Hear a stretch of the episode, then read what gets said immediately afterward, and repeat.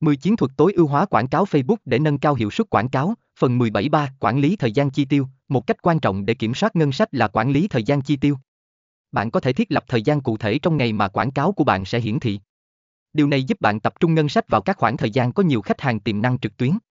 4. Sử dụng các dạng chào giá khác nhau. Facebook cho phép bạn lựa chọn giữa các dạng chào giá khác nhau, bao gồm chào giá mỗi ấn tượng, CPM, chào giá mỗi lượt nhấp, CPC, và chào giá mỗi cuộc thực hiện hành động, CPA.